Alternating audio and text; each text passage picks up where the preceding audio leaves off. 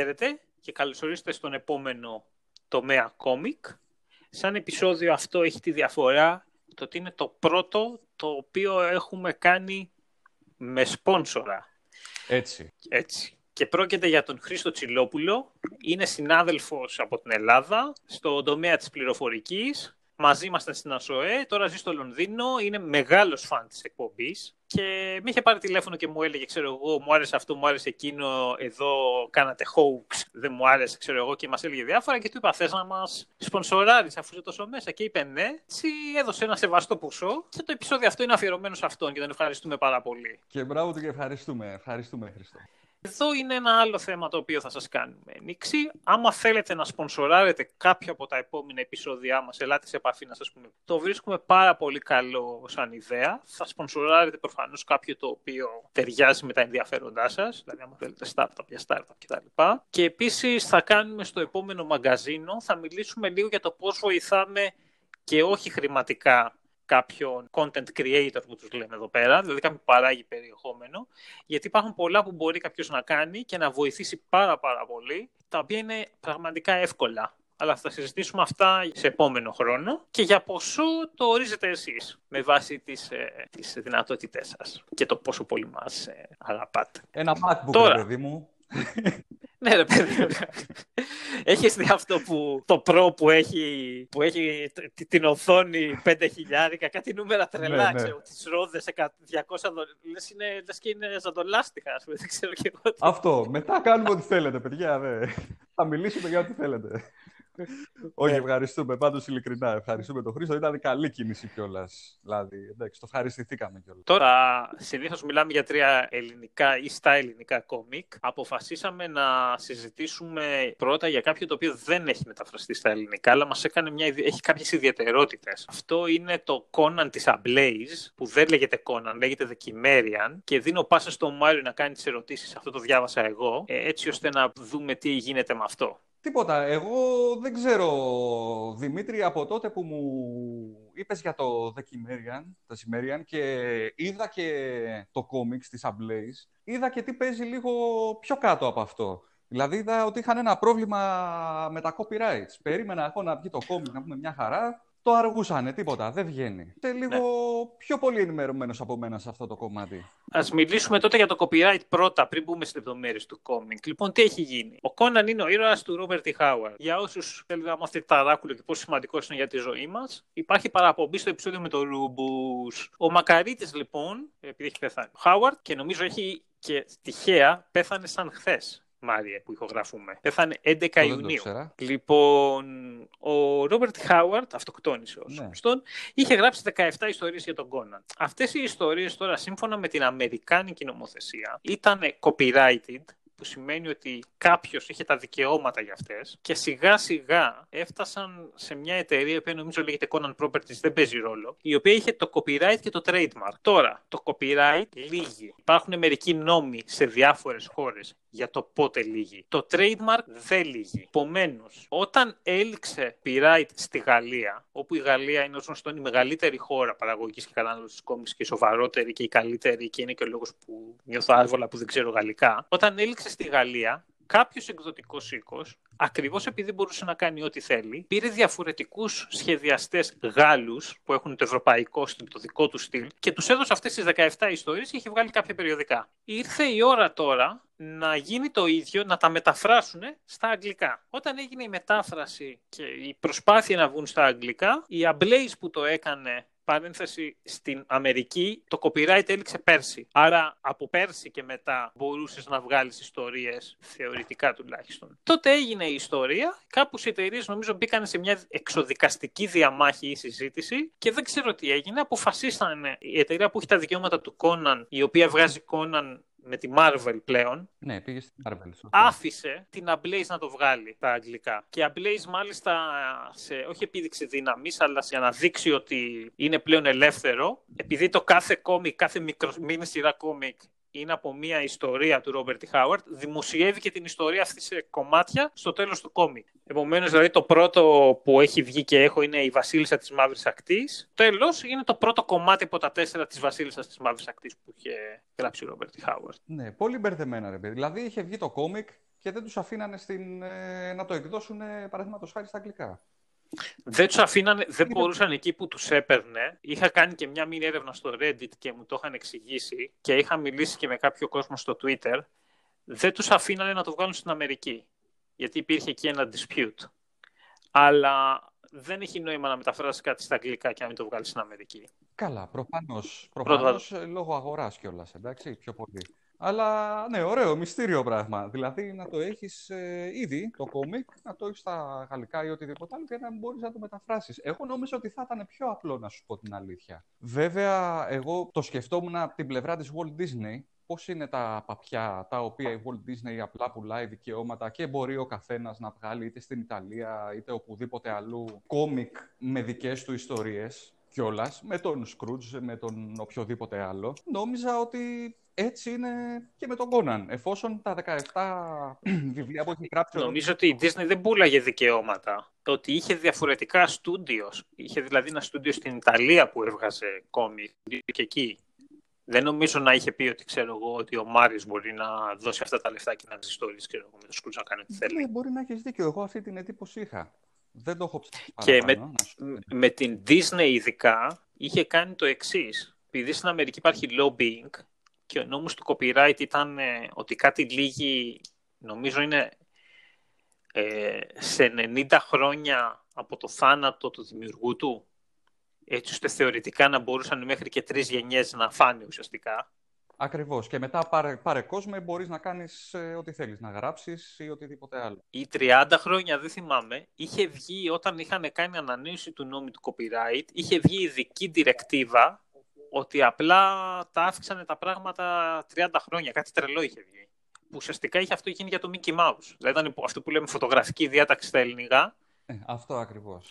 Και τώρα νομίζω ο Mickey Mouse, ο, ο αυθεντικός Mickey Mouse είναι ελεύθερος, μπορείς να τον χρησιμοποιήσεις και ίσως και μερικά μέρη να χρησιμοποιούν, ε, ε, να βγάζουν ρούχα, ας πούμε, με τον πρώτο πρώτο Mickey Mouse, αυτόν στο ποταμόπλιο. Ναι, με το σκίτσο είναι κιόλας, όπως ήταν παλιά, ναι. το πούμε ζωγραφισμένο αλλά η Disney προφανώς έχει πολλούς δικηγόρους να αναρκοθετήσει, ξέρω εγώ, τη συνέχεια. Δηλαδή ότι ο Μίκη Mouse που δείχνει τώρα δεν μπορείς να τον πάρεις. Είναι λίγο μπερδεμένο. Κατάλαβα. Θεωρητικά αλλά... βέβαια ξεφεύγουμε λίγο, αλλά έχω την εντύπωση ότι μπορεί να το κάνει αυτό πλέον και με κόμικ της Marvel η Disney. Ναι. Γιατί έχει αγοράσει κόμικ της Marvel. Νομίζω μπορεί να έχει αγοράσει και τη Marvel, αν δεν κάνω λάθος. Την έχει, ναι. Οπότε μπορεί να δεις X-Men κάπου, δεν ξέρω, το, το πρώτο Spider-Man πότε βγήκε, το 1960 ας πούμε.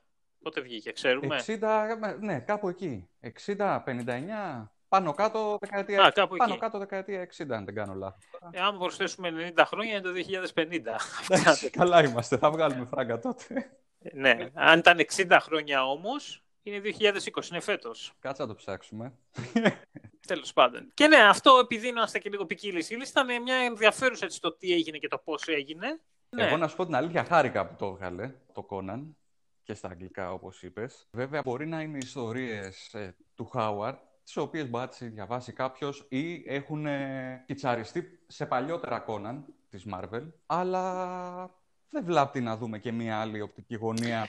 Τι διαπραγματεύεται η βασίλισσα της Μαύρης Ακτής; Για πες μας. Ναι, επειδή είναι γνωστός στου ε, χαουαρντικού και ίσως όχι έχουν ασχοληθεί με κόμικ, το έχουν ε, ναι. διαβάσει μερικές φορές. Είναι η γνωστή ιστορία την οποία πάλι έθιξε ο Ρούμπους, όπου ο Κόναν πάει σε ένα δικαστήριο και το Sky πηδάει σε ένα καράβι. Το καράβι σαλπάρει και κάνει εμπόριο στη Μαύρη Ακτή, όπου του επιτίθεται κάποιοι κουρσάρι, μαύροι, Black Lives Matter, και οι οποίοι έχουν ως αρχηγό μια ε, γυναίκα, την Πελίτ, η οποία είναι η λεγόμενη βασίλισσα της Μαύρης Ακτής. Και αυτοί οι άνθρωποι κάνουν πειρατεία στην περιοχή και η ιστορία ξεκινάει κάπως έτσι. Είναι μια από τις ιστορίες του Κόναν οι οποίες έχουν, ε, είναι σε καράβι. Δηλαδή έχουν σάλτα, έχουν πράγματα που βλέπουμε σε πειρατικά έτσι, ταινίες, games, μεθυστορήματα κτλ ιστορία έχει χιλιοδιαβαστεί και έχει χιλιογραφτεί από πολύ κόσμο. Παθαίνεις το ίδιο που παθαίνεις και με θεατρικά έργα. Δηλαδή το διαβάζεις την...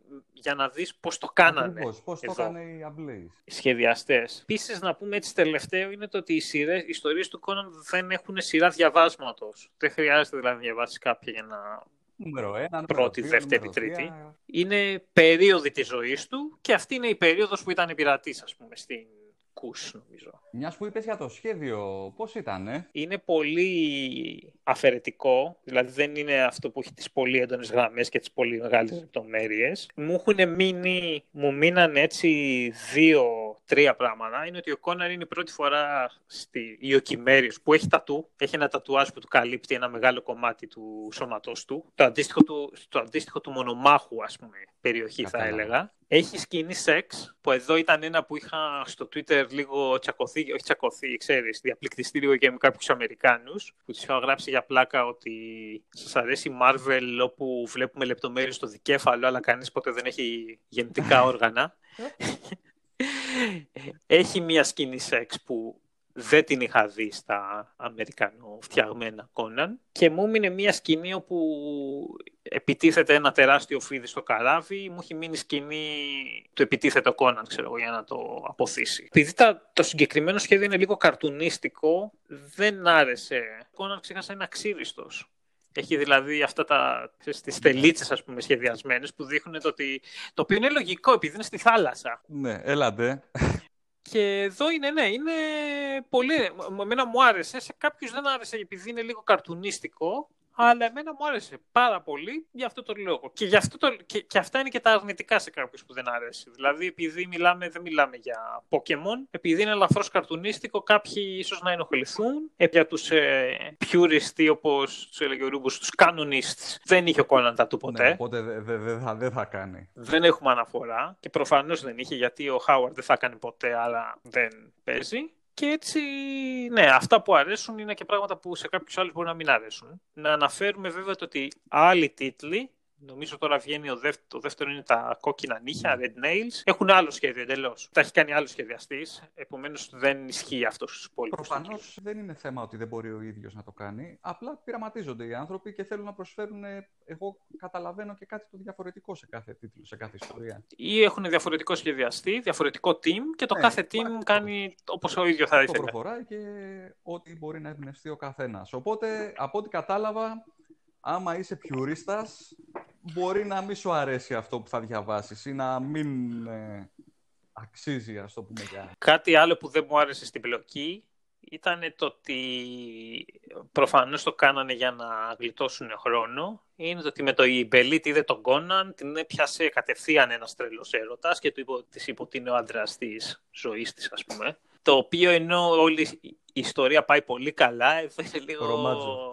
Ναι, ναι, λίγο Αλίκη Βουγιουκλάκη, ας πούμε, ξέρω εγώ. Αλλά OK. Okay. Το, το ναι, καλό το παλικάρι. Όχι, ωραία, μια χαρά. Εγώ πραγματικά δεν το έχω διαβάσει, δεν το κρύβω. Έχω δει σκηνές και εικόνες. Θα ήθελα πάντως. Ίσως είμαι και εγώ πιουρίστας και περίμενα να ακούσω και μια γνώμη, έτσι. Γιατί δεν, δεν τον έχω συνηθίσει και εγώ έτσι τον Κόνταν. Τον έχω συνηθίσει με ζωγραφισμένο ζωγραφισμένη πιο πολύ λεπτομέρεια, όπως είπες, πιο πολύ αμερικάνικο σχέδιο, όχι ευρωπαϊκό, όχι ότι με χαλάει καθόλου. Αλλά θα του δώσω μια ευκαιρία. Δεν υπάρχει περίπτωση. Άμα βρω ελεύθερο χρόνο. Και τελειώνουμε με το σε ποιους συστήνουμε να το αγοράσουν, σε ποιους όχι. Θα έλεγα κάθε Conan fan θα πρέπει να του δώσει τουλάχιστον αν το βρει να το ξεφυλίσει, να το ψάξει online και να δει τι γίνεται. Και θα το συνιστούσα επίσης σε άτομα που τους αρέσουν τα ενήλικα κόμικ, το οποίο υπάρχει ένα θέμα εδώ. Όταν λέμε ενήλικα, εννοούμε adult. Και δεν εννοούμε δηλαδή κάποιον ότι απλά έχουν ε, καταστροφές και βία, που είναι λίγο έτσι πιο μετά. Και ίσως μάλλον να συζητήσουμε μια φορά για τα κόμικ το ξέσπασμα του Alan Moore. Ε, με, όσον αφορά το τι έγραψε κιόλας, έτσι. Αυτό εννοείς. Ναι, που, που, είχε πει ότι πολλοί αγοραστές κόμικ σήμερα είναι τριαντάριδες και τριανταπεντάριδες, οι οποίοι έχουν κολλήσει τα 15 τους. Δηλαδή είναι μεγάλα 15 Αυτό το ξέσπασμα. Εγώ νόμιζα το ξέσπασμα όταν άρχισε και έγραφε τα, τα πολύ καλά του, ας το πούμε, εκείνης της εποχής. Δεν ήξερα ότι το είχε πει. Αυτό έχει δίκιο. Πάντως, δεν το ξέρα ότι είχε κάνει ε, αυτό το ε, ξέσπασμα. Ε, Δηλαδή, απευθύνεται σε άτομα μεγαλύτερης ηλικίας που όντως έχουν οριμάσει, πούμε, που δεν θέλουν ό,τι θέλανε όταν ήταν παιδιά, απλά με περισσότερο αίμα. Το οποίο δεν θα έπρεπε να το διαβάσει. Δεν πρέπει, όντως. Θα έλεγα το ότι καλός ή κακός, το ίδιο ισχύει και με, και σε θεα, με μερικά θεατρικά έργα, ας πούμε. Ότι άμα ξέρεις την υπόθεση, παρότι είναι πολύ ωραία δοσμένο, άμα έχεις, δηλαδή πάλι άμα έχεις ασχοληθεί με Κόναν, έχεις διαβάσει τουλάχιστον δύο ή τρεις φορές την ιστορία με την Πέντε. Οπότε κάπου υπάρχει κόπος. Και έτσι θα έλεγα ότι άμα νιώθεις ότι πραγματικά έχεις βαρεθεί, που εγώ είμαι στα όρια για να είμαι ειλικρινής, άμα νιώθεις ότι έχεις βαρεθεί, εντάξει, μην ασχοληθείς, δεν πειράζει. Μπορείς να το, όσο πάει, μπορεί να το συνεχίσει κάποιος. OK, okay, cool. Τώρα τι έχουμε, Δημήτρη, τι άλλο έχουμε; Έχουμε το ελληνικό, Τώρα έτσι. Τώρα γυρνάμε πίσω και είχαμε πει να κάνουμε κάτι διαφορετικό, να πειραματισόμαστε και πειραματισμός είναι το ότι πήραμε ένα, το διαβάσαμε και οι δύο και θα το συζητήσουμε. Επιλέξαμε τον Ερωτόκριτο από τις εκδόσεις Polaris, Γούσης Παπαμάρκος Ράγκος βλέπω εδώ, που είναι το μυθιστόρημα του Βιτσέντζο Κορνάρου, το οποίο το, είχα ακούσει, το είχαμε ακούσει από το σχολείο νομίζω. Ναι, ένα κομμάτι το είχαμε νομίζω διδακτεί, ήταν στην ύλη. Και ήταν κάτι που ξέρω εγώ θα έπρεπε να το διαβάσεις κάποτε, αλλά όχι τώρα. Και σε μια βάση, ξέρω εγώ, σε ναι, μια ναι. προχωρημένη ηλικία και το όχι τώρα και δεν Και βγήκε το κόμμα και λες εντάξει να πούμε 20-30 σελίδες είναι πόσο είναι, ας το διαβάσω πρώτα αυτό και βλέπουμε. ναι, ναι, ναι, ναι. Ε, ε, για τα πνευματικά δικαιώματα εδώ νομίζω ότι, όχι νομίζω, το έχουν πει, οι εκδόσεις Polaris επιλέγουν πράγματα για τα οποία έχουν λήξει τα πνευματικά δικαιώματα. Ναι, ναι όπου κάνει την όλη δημιουργία πιο εύκολη και δεν είναι κάτι που είναι ένα σημαντικός λόγος ότι πρέπει να λήγουν κάποτε τα πνευματικά δικαιώματα. Δηλαδή, ακόμα και αν είχαν χρήματα εκδόσει πολλά άφθονα, θα ήταν πολύ δύσκολο να δεις ποιος είναι, σε ποιον ανήκει ναι, ο, ο, ο, ναι, ποιος ναι, είναι ο ενζωή απόγονος του Βιτσέντζου Κορνάρου. Και να το αποδώσεις τα, τα εύσημα. Ή σε καμιά κατοχή, ας πούμε, σε καμιά άσχημη κατάσταση, εμφανιζόταν μια εταιρεία, θα, έπαιρνε, θα αγόραζε ό,τι πνευματικά δικαιώματα υπήρχαν και μετά θα είχε μονοπόλιο. Ναι, όντως, όντως, σε αυτό. Οπότε το... είναι ο γνωστός ερωτόκριτος. Τι είναι ο γνωστός, γιατί εγώ δεν το έχω ξεχάσει. Απλά θυμάμαι έτσι στο σχολείο κάτι με ένα καλό παιδί, ας πούμε. Τι είναι το τόπος αλήθεια; Ένα καλό παιδί είναι. Όχι σαν τον Αρναούτογλου. καλό παιδί, αλλά φλόρος. Ναι, ναι. Είναι Ακριβώς, ένα βαρβάτο που είναι παιδί. ερωτευμένο, ρε παιδί μου, το παιδί. Τι να κάνουμε. Είναι ερωτευμένο με την κόρη του ενός βασιλιά. Όπως καταλαβαίνεις, ο βασιλιάς δεν θέλει να το δώσει αυτό το καλό παιδί, γιατί εκτός από καλό παιδί είναι και άφραγκος, από ό,τι έχω καταλάβει. Είναι ναι, και πληδίος Οπότε δεν του πολύ κάθεται καλά, του βασιλιά. Γίνεται εκεί μια ιστορία και τον εξορίζει αναγκαστικά. Και το παιδί ενώ φεύγει και ζει και κάνει ό,τι είναι εκεί στα ξένα στη λησμονιά, στην ξενιτιά, στο θάνατό του. Γίνεται μια εισβολή στην χώρα του βασιλιά όπου εμφανίζεται ένας ε, τύπος, δεν θα πούμε τι και πώς, ο οποίος ίσως μπορέσει να βοηθήσει τον βασιλιά να σώσει το βασιλειό του. Και το αφήνουμε εδώ, για να πάτε να το διαβάσετε. Σας τα λέμε όλα, Spoiler. με spoilers. Ωραίο ήτανε. Εγώ ρώτησα πρώτος. Ε; ωραίο ήταν, ωραίο ήταν το σχέδιο. Πώς σου φάνηκε γενικά; Λιτές γραμμές, διαβάζω από σημειώσεις προφανώς ή τέτοιο. Λεπτομέρειες αρκετές, αλλά όχι υπερβολικές. Και αυτό που μου έχει μείνει είναι δύο πράγματα. Το ένα είναι τα χαρακτηριστικά στα πρόσωπα και ιδίως οι ελληνικές μύτες, οι χαρακτήρες του έργου, τώρα κοιτάω μόνο το εξώφυλλο, κοιτάζοντάς τους, νιώθεις ότι κάπου τους έχεις γνωρίσει. Δηλαδή, είναι κάποιοι συμμαθητές στο σχολείο που δεν τους έχεις δει καιρό, το παιδί που σου έφτιαχνε τον καφέ στο, στο Μικέλ τη τελευταία φορά που πήγε σε Ελλάδα διακοπές. Δηλαδή, είναι, είναι, είναι κάπου εδώ κάποιος από αυτούς. Ναι, μην ξεχνάς ότι και ο σχέδιο, έτσι.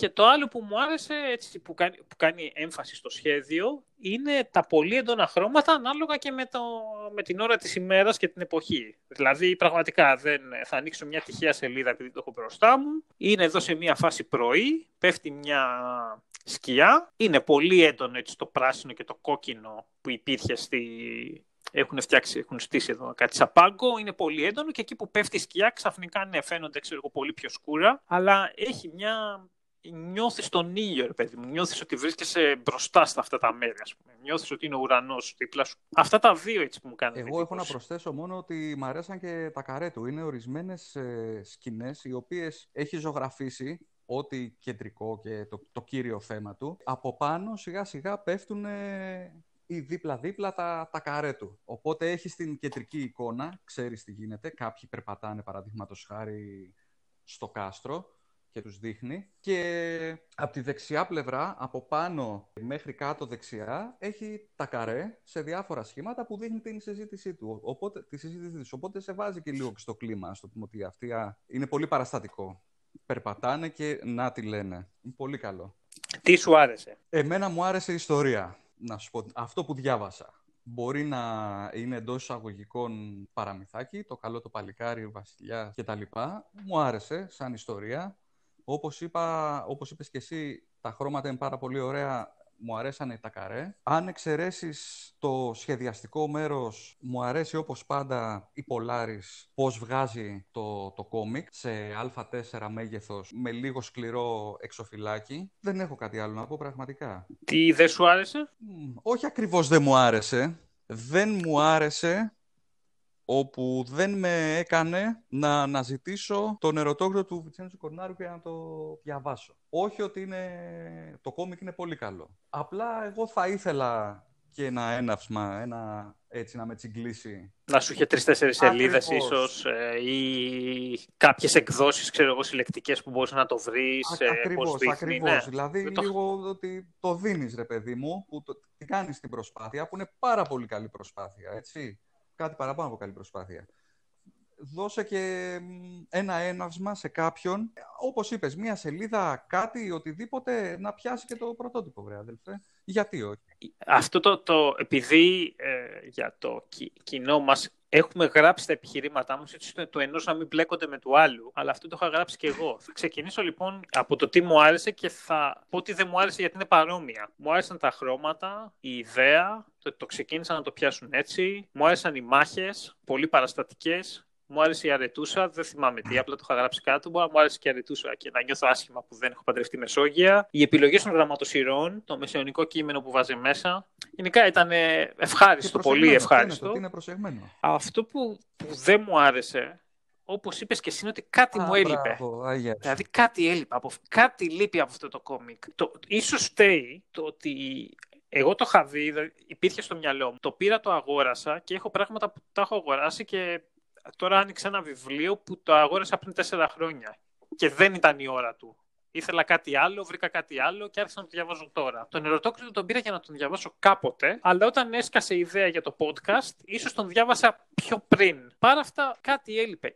Τι θα μπορούσαν να είχαν κάνει, όπως είπες και εσύ. Θα μπορούσαν να έχουν πει, ξέρω εγώ, να είχαν στο τέλος εφόσον έχουμε ανατυπώσεις. Δηλαδή, εγώ έχω μια ανατύπωση, δέκατη επαιτειακή έκδοση, δέκατη χιλιάδος. Έχω και νούμερο, 9.348. Δεν ξέρω πόσα νούμερα βγάζουν σε κάθε τύπωση. Α, δεν τις έχει εδώ. Έχουν γίνει ήδη τέσσερις. Εφόσον λοιπόν τραβάει, θα μπορούσαν να είχαν πέντε πράγματα για τη ζωή του Κορνάρου, όχι αυτά τα οποία γράφουν στην εισαγωγή. Λίγα παραπάνω, μία εικόνα του, ένα σκητσογράφημα. Θα μπορούσαν να είχαν 5-10 σελίδες τι άλλα βιβλία έχει γράψει που θα τα βρίσκαμε λίγο από έρευνα που έχουν κάνει για να το σχεδιάσουν, ίσως σε πιο ένα μουσείο που να πάμε για να δούμε περισσότερα. Θα μπορούσαν να είχαν κάτι πολύ πιο πλούσιο κάνει και δεν το κάνανε, το οποίο γενικά είναι ok γιατί δεν γίνεται, αλλά σε σχέση με το υπόλοιπο κόμικ δημιουργείται ένα κενό. Ναι, εκεί, εκεί θα μπορούσε να ήταν πιο καλό. Όχι ότι δεν είναι.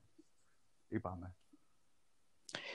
Τώρα, ποιος ε, Μάρι το αγοράζει, ποιος δεν το αγοράζει. Ε, κοίτα να δεις, από τη στιγμή όπου έχεις μπλέξει με αυτές τις εκδόσεις και έχεις πάρει έστω και ένα κόμικ τους, εγώ πιστεύω ότι θα πρέπει να το αγοράσεις. Έχει βγάλει και τη Σπινελόπη Δέλτα, τα μυστικά του Βάλτου. Οπότε, εφόσον γίνεται αυτή η προσπάθεια, γιατί να μην ε, το αγοράσεις ε, και αυτό; Είτε για τη συλλογή σου, είτε αν θα ήθελες κάποτε να διαβάσεις τον ερωτόκριτο, δεν έχεις δεν έχεις βρει τον χρόνο, βαριέσαι και σου δίνει την ευκαιρία μία έκδοση κόμικ να πάρεις μια ιδέα για το τι διαπραγματεύεται το όλο κείμενο. Για το ποιος να μην το διαβάσει, δεν ξέρω πραγματικά. Κάποιος όπου δεν έχει συνέστημα, δεν τον ενδιαφέρει αυτή η ιστορία. Βλέπει ερωτόκριτος και λέει Α, όχι, δεν υπάρχει περίπτωση ποτέ για μένα ποιος δεν, πρέπει να το διαβάσει και αυτό το πήρα από κάτι που ναι. μου είχες πει εσύ, που είναι παράξενο ότι δεν βγήκε, είναι ότι υπάρχουν κάποιοι άνθρωποι, οι οποίοι καλό ή κακό, για αυτούς κόμικ είναι, βγαίνει ο Spider-Man και κοπανάει τον Hulk. Πέφτει, πέφτει πολύ αυτό στο... στους ανθρώπους που δεν διαβάζουν τέτοια πράγματα τελικά. Επομένως, λοιπόν, δεν το θεωρώ απαραίτητα κακό, δεν συμφωνώ, αλλά εντάξει, ζούμε όλοι περίπλοκες ζωές. Ο καθένας, ξέρω εγώ, μπορεί για κάποιον να πει, ξέρω εγώ, ότι για μένα μουσική είναι μόνο heavy metal. OK. Okay. Ή για μένα μουσική είναι μόνο σκυλάδικα. OK. Okay. Ναι. Ε, άμα για σένα λοιπόν κόμικ είναι μόνο ε, βγαίνει ο Θόρ και κοιτάω το, στο ένα σύμπαν ο Θόρ είναι κατσαρίδα, στο άλλο Θόρ είναι PlayStation, ε, τότε εντάξει, μάλλον δεν θα σου αρέσει αυτό ο Ερωτόκριτος. Τώρα θα ήθελα να κάνω έτσι, για το ποιος να το αγοράσει, θα ήθελα να κάνω μία ανοίξη, ακριβώς επειδή είχα, υπήρχε ένα κενό έτσι με, το, με μεσαιωνική κατάσταση. Επειδή περισσότεροι μαθαίνουμε ιστορία από το σχολείο, το ελληνικό σχολείο έχει, ένα, έχει κάποια κενά στην ιστορία. Έχει ένα μεγάλο κενό τους ελληνιστικούς χρόνους. Δηλαδή μετά αφού πέθανε ο Μέγας Αλέξανδρος, γεμίζει Μεσόγειος με ρωμαϊκές λεγεώνες, χάνονται 300-400 χρόνια εκεί, κάπου στην... Ε, Στον αέρα, ναι. κάπου, στη, κάπου, κάπου παραπέσαν. Και το άλλο είναι το ότι εμφανίζεται ο Μέγας Κωνσταντίνος, μεταφέρει την πρωτεύουσα από την παλιά Ρώμη στη νέα Ρώμη και μετά υπάρχει ένα fast forward, ε, λίγο για την πτώση της πόλης, λίγο για το Διγενή Ακρίτα, ξέρω εγώ, λίγο για δύο-τρία πράγματα. Ναι. OK, okay, παύση. Μετά ένα fast forward, Επανάσταση του 21. Δεν υπάρχει το ενδιάμεσο. Και αυτό εδώ το κόμικ, επειδή ακριβώς ασχολείται με αυτό, είναι κάτι με το οποίο δεν έχουμε ασχοληθεί πολύ άμα, άμα έχουμε πάει, ξέρεις, με τη ροή του ελληνικού κράτους, ας πούμε, κοιτώντας την ιστορία μας πίσω. Ναι, ωραίο. Δεν το είχα σκεφτεί έτσι. Καλή παράδειγμα. Είναι, ναι, είναι λίγο ναι, νεκρή ναι, περίοδος. Η περίοδος που του Βιντσέντζο Κορνάρη να πω το 1600, ξέρω τι ναι, γινόταν ναι, το 1600. Κάτι γινότανε. Όντως, ωραία παρατήρηση. Και πάμε Τώρα στο... παρατήρησα και κάτι άλλο, όντως, που θα πάμε σε ένα άλλο ελληνικό κόμικ. Το Καλά, εσύ σκοτώθηκες νωρίς. Πάλι από εκδόσεις Πολάρη. Ε, το Καλά, εσύ σκοτώθηκες νωρίς είναι και αυτό μεταφορά σε κόμικ ενός βιβλίου, Χρόνη του Μίσιου. Το σενάριο το έχει γράψει ο Σιλβέν Ρικάρτ και η Μυρτό Ράις. Το σκίτσο το έχει κάνει ο Ντανιέλ Καζαβάν. Έλα. Έλα. Δεν ξέρω. Δεν ξέρω. Γάλλοι, Γάλλοι που σου αρέσουν οι Γάλλοι εσένα, καταλαβες. Τώρα δεν ξέρω αν έχεις, δεν, δεν ξέρω έχει νόημα να πούμε ποιος είναι ο χρόνης ο Μίσιος ή όχι. Μπορεί να πούμε, συγγραφέα είναι βιβλίων. Το πρώτο είναι το «Καλά εσύ σκοτώθηκες νωρίς». Έχει γράψει και άλλα βιβλία. Ο άνθρωπος δεν υπάρχει πια στη ζωή κομμουνιστής, έχει βασανιστεί πολύ στη ζωή του. Τα περισσότερα χρόνια της ζωής του τα έχει ζήσει στην φυλακή και στην εξορία. Τα από το 80, τον Παπανδρέου και μετά, άρχισε και, άρχισε και έγραφε τα βιβλία του, τα οποία εξιστορούσαν και με την κατάσταση τότε και τη ζωή του και μέσα σε όλο αυτό και ορισμένες δικές του προσωπικές σκέψεις. Η Μυρτόρα ήταν, οι γονείς της μάλλον, ήταν φίλοι με τον ε, Χρόνιτο Μίσιο της Μυρτώ Ράις από μικρή που είχε διαβάσει το βιβλίο της άρεσε και αποφάσισε με τους άλλους δύο Γάλλους αυτούς να το μεταφέρει σε κόμι. Η ιστορία, δεν υπάρχει ιστορία καθε αυτό, θα μπορούσα να πω, όσον αφορά το κόμικ, εντάξει. Απλώς περιγράφει τη ζωή του όλα αυτά τα χρόνια, από 16-17 χρονών πόσο ήταν που βρέθηκε στη φυλακή, έτοιμος για να τον πυροβολήσουν εκεί στο, πώς το λένε, στο απόσπασμα. Από, τι να πω, από σχέδιο, εμένα μου αρέσει πάρα πολύ. Όπως έχεις πει και οι Γάλλοι έχουν πάρα πολύ καλό σχέδιο και μια διαφορετική ευρωπαϊκή αντίληψη. Ασπρόμαυρο το σχέδιο. Αυτό που παρατηρώ εγώ στο σχέδιο το οποίο μου άρεσε κιόλας πάρα πολύ είναι ότι μέσα από αυτές τις ε, ε μέσα από αυτή τη δυνατή ιστορία και αυτές τις δυνατές καταστάσεις έχουν ζωγραφίσει τους χαρακτήρες καρτουνίστικους εκεί που πρέπει. Δηλαδή όταν βλέπεις κάποιον άνθρωπο ο οποίος είναι πολύ κακός ή ετοιμάζεται να κάνει κάτι πάρα πολύ άσχημο, να σκοτώσει κάποιον άλλον ή να τον ε, τιμωρήσει ή οτιδήποτε άλλο, φάτσα του είναι, παίρνει την, μια καρτουνίστικη μορφή, το οποίο ίσως το κάνουν για να αλαφρώσει κιόλας και την ε, δύναμη που έχει όλη η ιστορία. Αυτό με εντυπωσίασε πάρα πολύ και αυτό αξίζει ίσως να το δείτε. Από εκεί και πέρα, τι να πω, δεν έχω κάτι που δεν μου άρεσε. Πραγματικά, ίσα ίσα κάνουν εδώ την υπέρβαση έναντι του ερωτόκριτου. Τι θέλω να πω; Αυτό που δεν μ' άρεσε στον ερωτόκριτο συνεχίζει και μ' αρέσει στο καλά εσύ σκοτώθηκες νωρίς. Μετά το τέλος της ιστορίας του κόμικ έχουν δώσει οι άνθρωποι μία εικόνα. Ποιος ήταν αυτός ο άνθρωπος, δηλαδή ποιανού βιβλίο διασκευάσαμε; Μία μικρή παράγραφο για το ποιος ήταν ο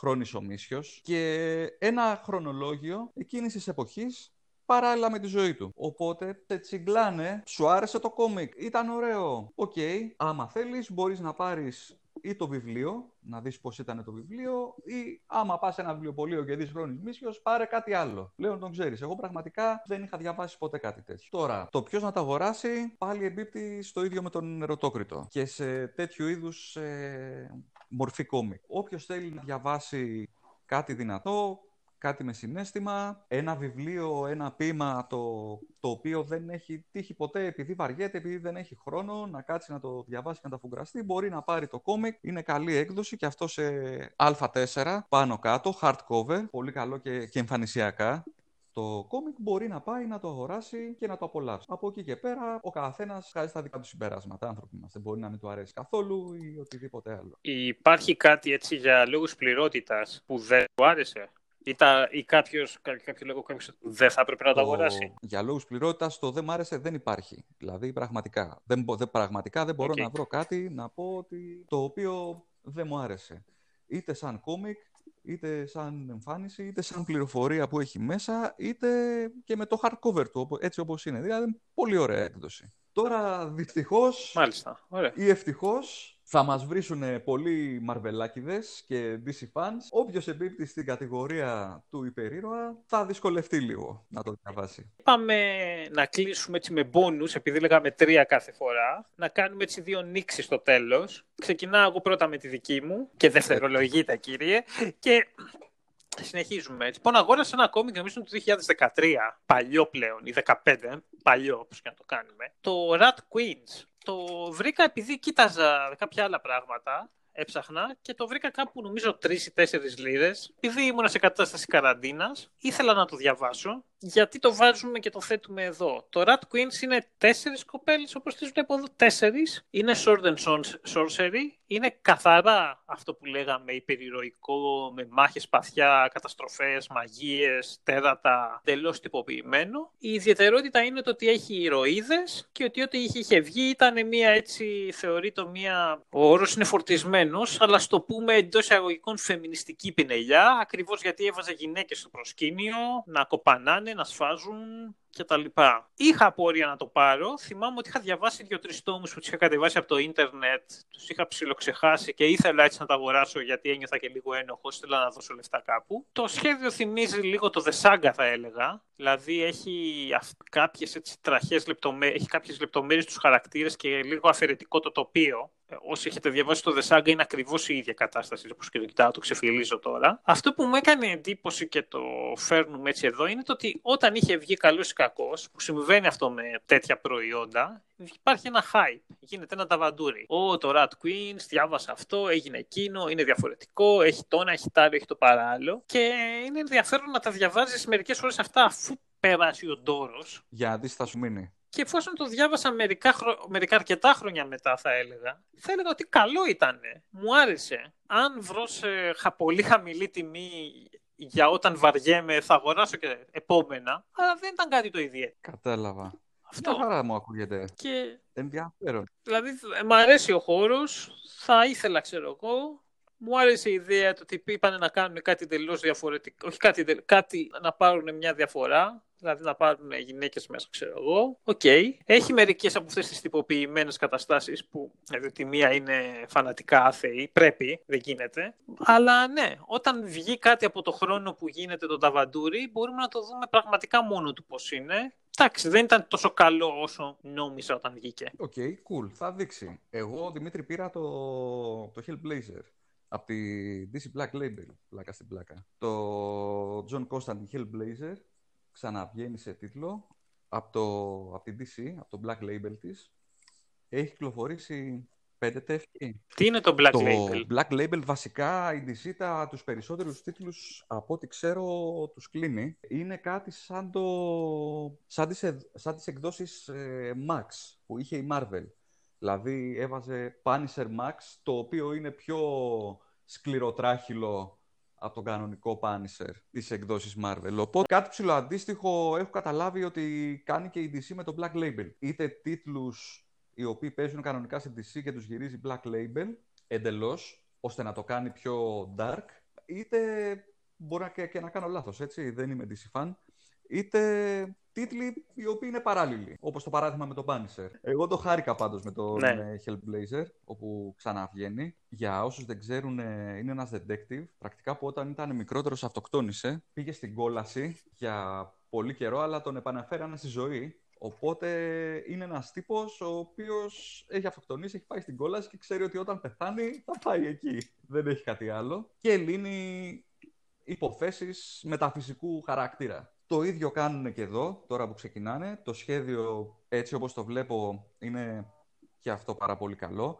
Έχει λεπτομέρεια εκεί που, πλε- που πρέπει, δηλαδή σε χαρακτήρες και σε άτομα. Είναι πιο αφαιρετικό γύρω-γύρω όμως, σε τοπία, οι καταστάσεις. Να πω την αλήθεια, εμένα θα μου άρεσε να ήταν και εκεί με πιο πολύ λεπτομέρεια. Δεν έχω να πω πολλά. Είναι παλιός, καλός Hellblazer με το σχέδιο που του αξίζει, την ατμόσφαιρα που του αξίζει και τις ιστορίες που του αξίζουν. Αυτά είχα να πω. Με αυτά λοιπόν να σας αφήσουμε μέχρι το επόμενο, τον επόμενο Έτσι, βγήκε τομέα. λίγο μεγάλο, αλλά καλό αυτό. Γιατί δεν έχουμε καλεσμένο, είχαμε ολόκληρο ρουμπούς, επομένως Σε δώσαμε. είναι βαρύ. Είναι βαρύ, δεν ε, πρέπει να περάσει πολύ καιρός για να βρεθεί κάποιος αντάξιος. Αν και τον ψηλό έχουμε. Σιγά σιγά, μην κάνεις spoiler. Γεια σας. Γεια σας.